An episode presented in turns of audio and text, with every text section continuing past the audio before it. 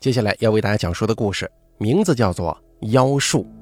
本故事节选自《妙著见闻录》系列，作者赵有志，由大凯为您播讲。在中国非常复杂的地理环境之下，诞生了许许多多不同类型的信仰。虽然我们一言以蔽之，将其统称为道教民间信仰。但是从业者呢，将其划分成为了无数个源远流长的分支。信仰的起源，无非是人们遇见了自己无法掌控的力量，比方说大自然中的狂风骤雨，亦或者是人的生老病死。所以各地的信仰结构也多与地理环境、人文因素有关。野生动物资源丰富的地区，诞生了梅山教。将打猎跟信仰融合在一起，祈求大山赐予更多的野味。而沿海地区啊，有着别具一格的神明与教派，希望人们出门打鱼收获丰满、平安归来。而干旱地区啊，求雨是普遍的信仰，人们四处供奉龙王，愿风调雨顺、耕作丰收。起初，各地的信仰都是认为冥冥之中。有许多神明在掌控这一切，祭祀祈福能够使人们的生活更美好。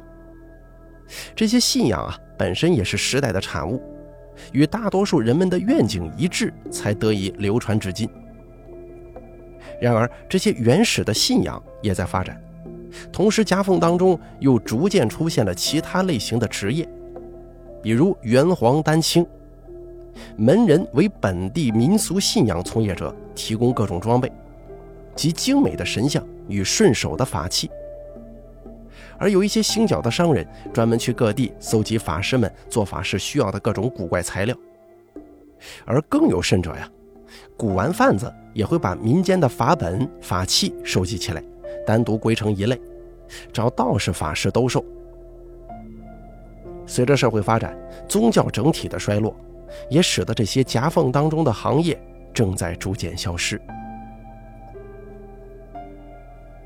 那是四年前，道友蒯三海请我一起去天津做事。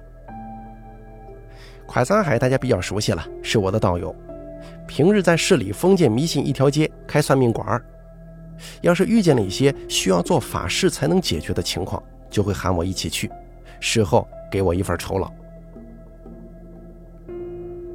这次的斋主啊是天津的一位大姐，她姓谢，平常自己做点小生意。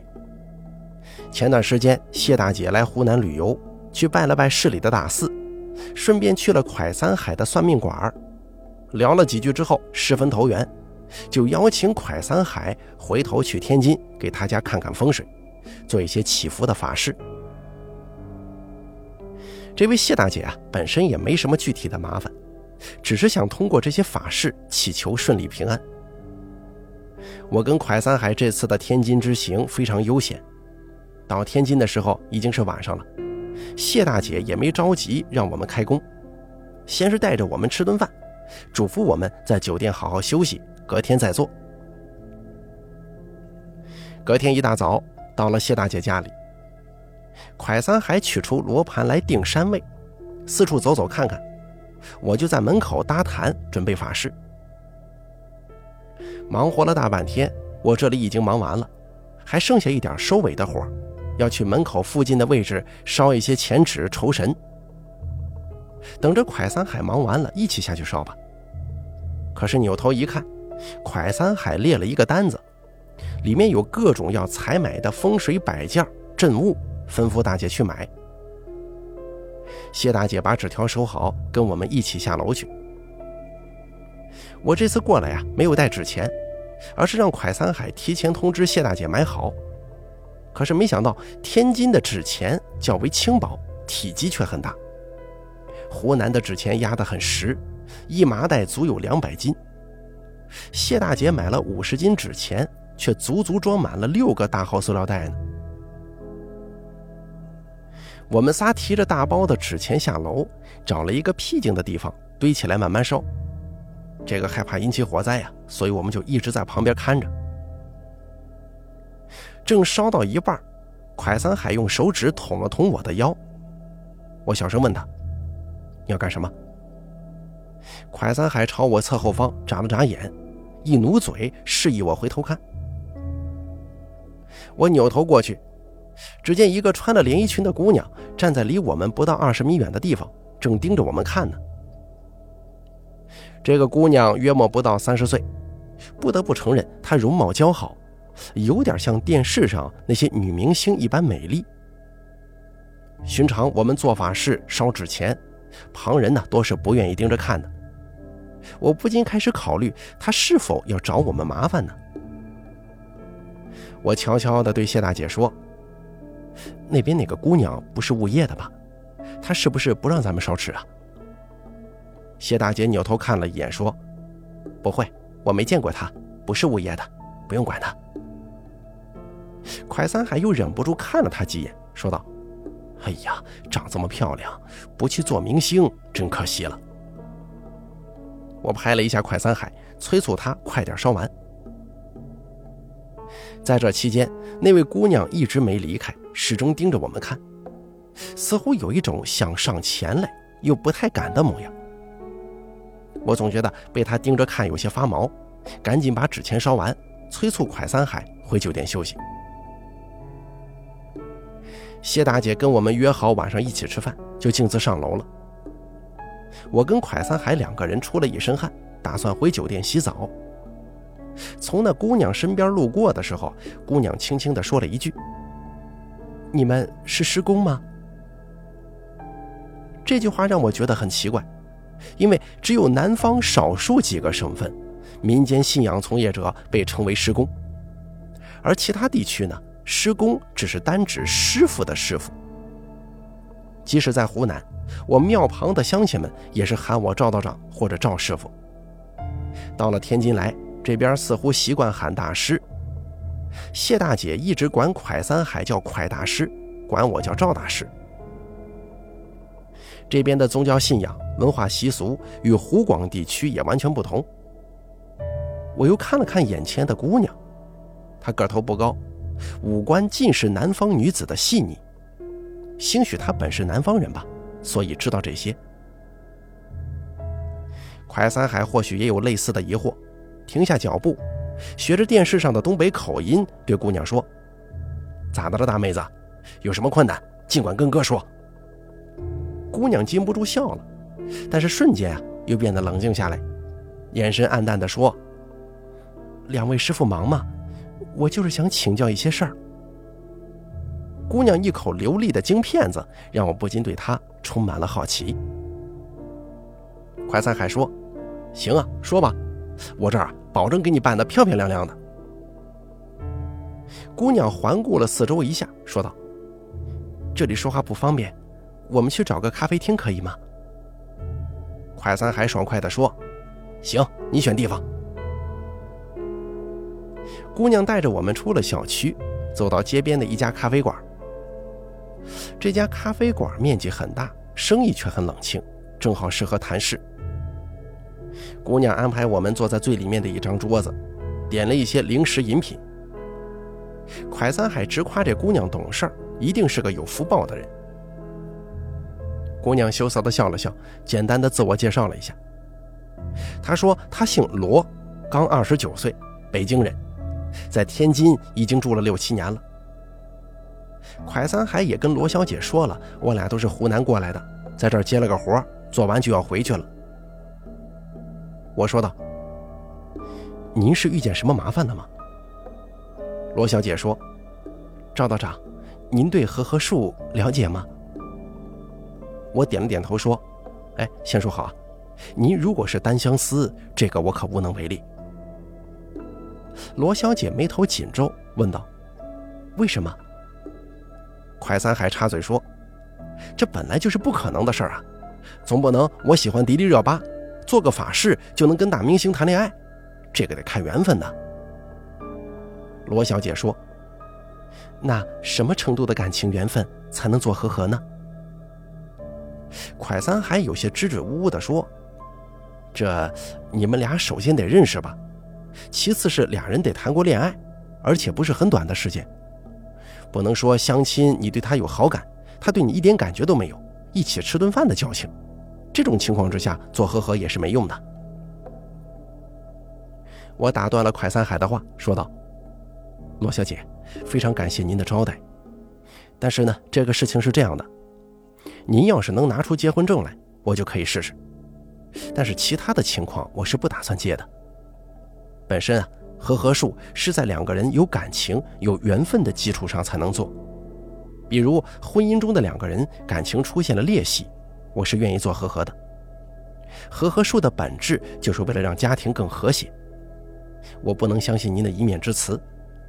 如果说您看上了一位有妇之夫，或者说是有女朋友的男士，对我隐瞒了真实情况，咱们且不说到底能不能成功，而这件事情是违背我的价值观的，我不会接。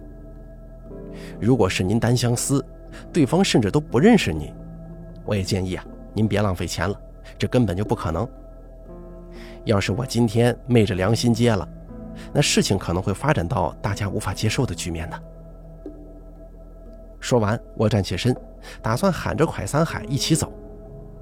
蒯三海赶紧打圆场，拉着我的手让我先坐下，说道：“姑娘，您这边先说说是什么情况吧。”罗小姐表现得异常冷静，这让我更加感到疑惑了。只见他捋了捋耳边的头发，说道。我不是要做和合，我是想搞清楚，如果对方对我没有任何的爱慕之情，做和合会有什么结果呀？我说道：“说实话，这种情况我没做过，但是我知道，而且肯定，法事是没有办法扭转别人心中的念头的。世界上有这么多宗教，如果有办法改变别人的想法和念头，这个世界早就被统一了。”不存在任何一个异教徒。以前做和合也大多是给感情出现裂痕的夫妻做的，本身两个人是有感情、有缘分的，因为一些生活当中的变故和琐事变得不怎么和谐，而做法事呢，会让夫妻不由自主地想一些过去的美好回忆，还有共同经历的甘甘苦苦，自然会放下误解，互相包容，重新回到生活的正轨上。这也是为什么我拒绝给这种婚外恋、三角恋做和合，它可能会产生很大的副作用，那就是破坏感情、破坏婚姻。至于你说的这种情况，我认为即使做了法事也没有任何作用，因为你们没有感情基础啊。罗小姐低下头沉思了一会儿，说道：“我听说在你们湖南，有一些施工。”会很特殊的法事，就是把术法施在一片树叶或者一根稻草上，然后放在一些不起眼的位置。有女孩子踩到这片树叶，或者从这根稻草上跨过去的话，我跟蒯三海异口同声的接话说，然后就会中招，喜欢上这个施法的人。罗小姐微微一笑，说道：“看来你们都听过这个故事吗？”快三海说。这种事儿可能有，不然也不会在湖南到处都有听说呀。但是我们没见过这种法事。这一类术法在我们湖南叫害手，会这些害手的法师施工，我们叫他邪师，上不得台面的。因为我们那边法师大多住在家里，如果是个邪师，乡里乡亲们都不待见他，平时见了面也不打招呼，路过他门前都绕着走。很多邪师收不到徒弟，慢慢的也就没人学，逐渐失传了。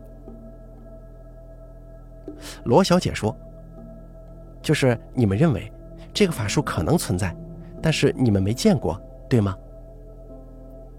我点点头说：“没错，可能性存在。毕竟世界很大，都是有可能的，但是一定会有极大的副作用。一般这些邪师学的术法，大部分是绝法。”而绝法这种东西对自身有很大伤害，就像网上流传的所谓的五弊三缺，我们一般就算知道有人会，也是不肯去学的。罗小姐说：“如果有人被下了这样的和合术，你们能解吗？”我说道：“哎，这个就不叫和合术了，这个算是害手。我从业这么些年，说实话，我没见过被下了这种害手的人。”但是多了解一些情况，能想想办法破解的。说到这儿，我突然有了一种不太好的感觉。莫非姑娘你被人下了这样的害手吗？罗小姐没有回答我的话，而是自言自语地说：“这些年我到处去打听，到处去问，有人跟我说这就是和合术，有人说这是情将，都说可以解，结果我试了很多次都失败了。你是第一个告诉我没见过这种术法的，我该相信谁呢？”我听出了他心中的悲伤，说道：“这种情况您也不要太难过了。”本来术法的种类就复杂，我一个人没见过不要紧，肯定是有很多人见过的。就算大家都没见过也没关系，一点一点的捋，总会有个头绪。您要是不介意的话，我想听听您这件事情从头到尾的始末，需要您详细说一说。罗小姐用手捂着脸，沉吟了几秒钟，才渐渐把手放下，缓缓地说：“大概是八年前吧。”我大学刚毕业，也没着急找工作。我家里条件还可以，北京人。你也知道，家里拆迁补了几套房，这租出去的房子足够我们家里人开支了。我就到处旅游玩，跟同学朋友一起吃吃喝喝，日子过得很开心的。有一次，我们一起到天津来玩，有很多朋友，还有朋友的朋友，在这边一家饭馆吃饭的时候，席间就有一个人。朋友说他是个道士，但是我看他既不留长头发扎发髻，也不穿道袍，我还觉得挺有意思，跟那白云观的道士都不一样呢。然后当时他就跟我说，他们这一派跟白云观的不一样，白云观的叫全真派，是要蓄发的。我点头说，没错，全真派的要求会严格一些，要道观里住，蓄发，有很多戒律。比如不能吃肉、不能结婚之类的。罗小姐就继续说：“我当时觉得特别好玩，就跟她多聊了一会儿，就问她住在哪儿，平时做些什么。她说她是法教的，湖南人，自己在天津有套房子，平时就接一些法事做。我说白云观的道士都是做一些拜太岁、超度之类的法事，你自己一个人又是住在家里的。”这做法事去哪里做呀？他说他这个跟别人不一样，如果有机会可以带我去看。当时我就更有兴趣了，跟他互留了电话。他让我叫他朱道长。之后我又回北京了，平时也跟他聊聊天。他邀请我好几次到天津来看他做法事。我想我也没什么事儿，加上这些事情挺吸引我的，就答应了。我到天津来，他特别热情，亲自去火车站接我，说已经帮我开好酒店了，就在他家附近。我心想，这个朱道长挺客气，热情好客，就住下来了。他也没着急带我去看他做法事，就是到处逛玩，吃海鲜火锅。这期间，我发现他特别温柔，出门一定会带着伞、湿纸巾，还有一些小工具。要是下雨了，随时都能拿出伞来；天热出汗，他也能拿出纸巾帮我擦。但是我觉得他这个温柔好像有点太夸张了。快三海说：“他这是表现出了一些暧昧吗？”罗小姐点点头说：“比如我指甲劈了，他会拿出指甲剪，全套的修甲工具帮我修指甲，还会把那些脏指甲收起来装好。”说拿去扔，我当时觉得他挺讲卫生的。听到这儿，我已经明白了一大半了，一拍大腿说：“坏了！”快三海说：“这个男的对你有意思吗？”我说道：“重点不在这儿，他带这些东西是为了让罗小姐放松警惕，以为他是个特别温柔细心的人，实际上他是在偷偷的采集罗小姐的指甲呀。”快三海恍然大悟地说：“我操，这孙子真是阴险呐！”罗小姐听到我说的话，仿佛对我很认可，眼睛里也迸射出光来。赵道长，您真是挺厉害的。当时我就完全没这个概念，只觉得他有点过于暧昧了。但是看他那么热情，拒绝又不太好意思，也就随他便了。快三海说：“那后来他带你去看法事了吗？”罗小姐摇了摇头说：“没有，他跟我说了很多关于你们湖南那边的信仰、风俗习惯，还有种种术法。我当时就觉得很神奇呀，就问他能不能让我看看法事是什么样的。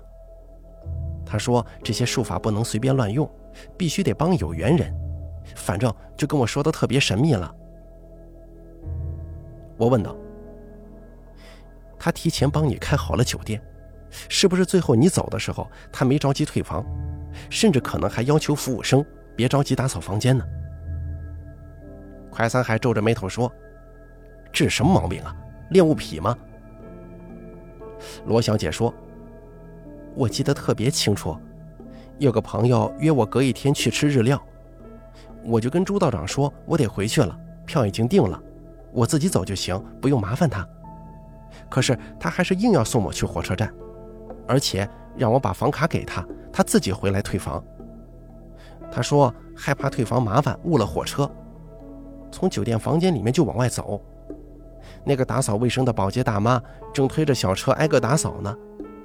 朱道长就过去跟大妈说：“我之前住的那间房先不要打扫，万一有东西忘在房间里，他回来可以找得着。”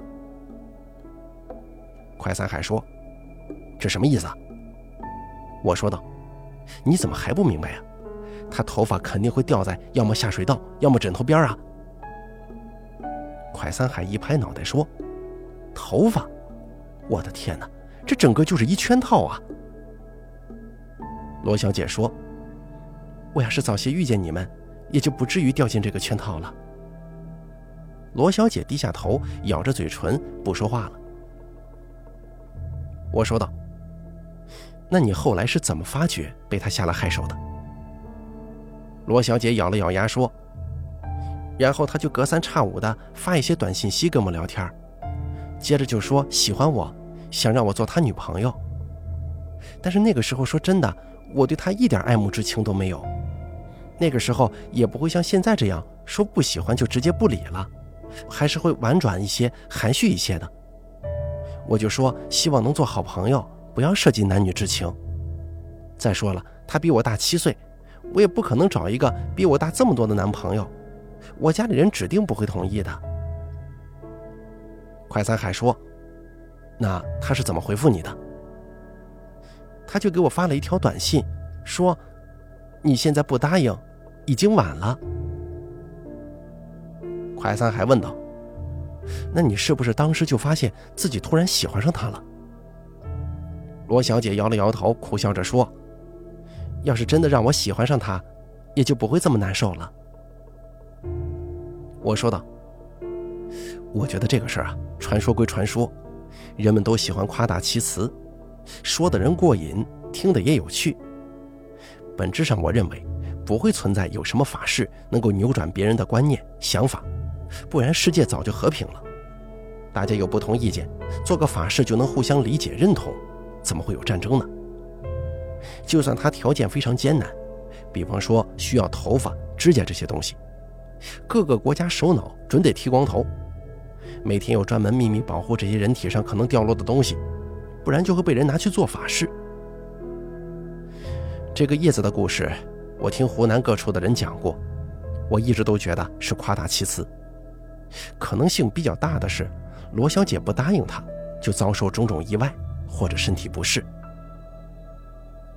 罗小姐点点头说：“当时他跟我说的时候，我心里有些害怕，他会不会对我做什么法，让我失去心智，喜欢上他？但是我观察了几天，一点也没有，想起他来还挺反感的。我想，兴许是他，我想啊，也许是他道法不够深，没能成功吧，所以也就慢慢的不害怕了。隔了三天。”我跟朋友约好了一起去逛街，出门的时候觉得精神有点恍惚，沿着路沿石那么走，一不留神就摔在路边了。一辆大车开得飞快，刚好从旁边过去，给我吓得呀！要是再稍微往中间摔这么一点，我就得死在那儿。站起来之后，我找了个墩子坐了半天才缓过神来。这个时候手机来短信了。快三海说：“是那个朱道长发的吗？”罗小姐说：“可不是嘛，短信原话我记不太清了，大概意思是让我先知道知道厉害，如果不同意做他女朋友，后面还会有更严重的事情发生。”快三海呸了一声：“这王八蛋，癞蛤蟆想吃天鹅肉呢。”我说道：“你当时应该是很不情愿的，后来还发生过什么？”罗小姐说：“我当时就给他怼回去了，我说谈恋爱这种事情你情我愿，我对你没好感，别拿这些牛鬼蛇神、江湖把戏吓唬我。”他也没生气，就说走着瞧，我没理他，就跟我朋友一起逛街了。结果隔天早上一起来，我就像生了病一样。说不出哪难受，但就是不舒服，什么都不想吃，躺在床上睡不着，睡着了就睡不醒，整个人昏昏沉沉的，量体温也没发烧，身上也不觉得冷，没咳嗽，没有鼻涕，一个星期都是这样。去医院挂了个专家号，大夫说我可能是累了，我又不工作，天天到处玩，我怎么会累呢？正这么想着，我突然就像睡醒了一样。没事了，手机又来短信了，还是朱道长发的，说每个星期让我休息一天，要是忍不住了，就答应做他女朋友。快三海狠狠地说：“那不能答应啊，这不耍流氓吗？”罗小姐说：“我当时就是这么说的，我说这事不可能，你下了什么咒啊佛的害我，没证据我也拿你没办法，但你要我做你女朋友，这事绝对不行。”你要强迫我做什么，那可是有证据的。我报警抓你，看你用你的术法能不能从看守所里逃出来。而他也有些露怯了，就没再逼我。但是每个星期都让我浑身难受的厉害。我说道：“那你后来搬到天津来？”罗小姐说：“他就一直折磨我，腻歪人，说什么喜欢我，今天给我发首诗。”明天给我说一些特别暧昧的话，希望我不要记恨他。他是什么喜欢我太深，忍不住，最后就说让我搬到天津来住，每周他请我吃顿饭。我说我不想见到他，要是限制我人身自由，我就跟他同归于尽。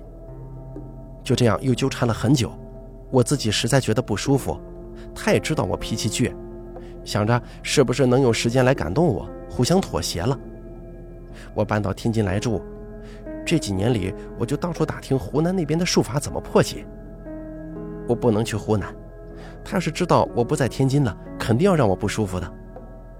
只有逢年过节回北京去看我爸妈，我只能在网上搜些资料，找道士法师帮我破解，可是没有一个真正破解的。到现在就是拖着，我不敢离开这儿，一直跟我爸妈说我在天津工作。直到现在，我爸妈都不知道这些事儿的。我说道：“那你现在身体有哪种不舒服吗？”罗小姐说：“现在有一点，但不是很严重。就是如果他发好多消息我都不回，或者打电话我一直不接，就会有明显的不舒服。”我突然灵机一动，问道：“是不是你找的道士法师？”都是让他们去做类似斩桃花、解和合这样跟感情有关的法事呢。罗小姐点了点头说：“那不然呢？”我说道：“我搞明白了，这其实啊，压根就是两件事儿。你俩本来没有感情基础，你的抵触心还比较强，这种情况下他做和合也没用。他给你做的应该是类似拘魂的术法。这个术法用在这方面，我倒是头一次见。”朱道长还是挺能折腾的。罗小姐疑惑地说：“拘魂，我好像查资料的时候看到过这个词。”快三海说：“就好比是把你的魂儿给绑票了，他在那边可以随时折腾你的。”罗小姐担心地说：“那我有生命危险吗？这个能不能破解？”我说道：“如果找对了方向，应该很快就见效。”你之前在网上找的一些师傅，应该也有真本事。只是可能你当时不方便跟师傅把情况从头到尾说明白，所以啊，这些师傅也是在给你做一些类似感情祈福的法事，这个不对症的。那我现在怎么办呢？做个法事把你魂招回来。罗小姐问道。可是像你们说的，他那里有我的头发和指甲，要是他再把我的魂绑架了怎么办？我说道。所以需要你去买一些特殊的东西，我们帮你摆一个迷魂阵，让他找不到你。我问咖啡馆的服务生要了纸笔，写了各种需要的材料，让罗小姐去采购。我们交换了联系方式，暂时告别。我跟蒯三海去找谢大姐吃晚饭。晚上十点多，罗小姐跟我说材料准备齐了，我跟蒯三海就赶到了罗小姐家中。我让罗小姐刺破手指，将血滴在提前买好的四个纸人身上，又把头发、指甲也取了一些，分别塞入纸人之中。准备好以后，把纸人放在罗小姐家附近的四个方向。这个时候已经是深夜了，倒不怕路人捡走。我吩咐罗小姐在其中一个纸人处等着，接到我的电话就马上点着纸人，这样。就算朱道长发现魂被招回去了，也来不及重新做法事。我跟蒯三海在罗小姐家中搭坛做起了招魂的法事，颇费了一些功夫才成功。我赶紧打电话给罗小姐，说道：“就现在，赶紧点！”我从客厅的窗户向下看，罗小姐站的位置已经亮起一团火光，这下我放心了。跟蒯三海一起下楼，帮罗小姐把另外三个纸人也烧了。我对罗小姐说：“这三个纸人就是幌子，保护你的。烧掉以后啊，就没事了。他那边如果再拘你的魂，会自以为成功了，但是你这边就完全不受影响。至于之后你想怎么做，就随便你了。”罗小姐说：“我刚才烧那个纸人的时候，感觉清醒了很多。”现在没事了吗？我说道：“你现在开始不接他电话，不跟他联系也没关系了。想去哪生活就去哪吧。”罗小姐说：“才没这么容易呢！我要回头捉弄捉弄他。”蒯三海故作神秘的跟罗小姐说了几句悄悄话，说的罗小姐咯咯直笑。我跟罗小姐嘱咐了一些日常需要注意的事儿。罗小姐也给我和蒯三海包了红包，约定如果离开天津了，一定到我庙里来还愿。三个月之后，蒯三海果然带着罗小姐到庙里来还愿了。这期间，罗小姐顺利谈了男朋友，把许多甜蜜羡煞旁人的照片发给朱道长看，气得朱道长大病一场，但也奈何不了他。此后的几年里，罗小姐还时常到处游玩，路过湖南的时候，总会到庙里来烧香。好了，妖术的故事演播完毕，感谢您的收听。本故事节选自《妙著见闻录》系列，作者赵有志，由大凯为您播讲。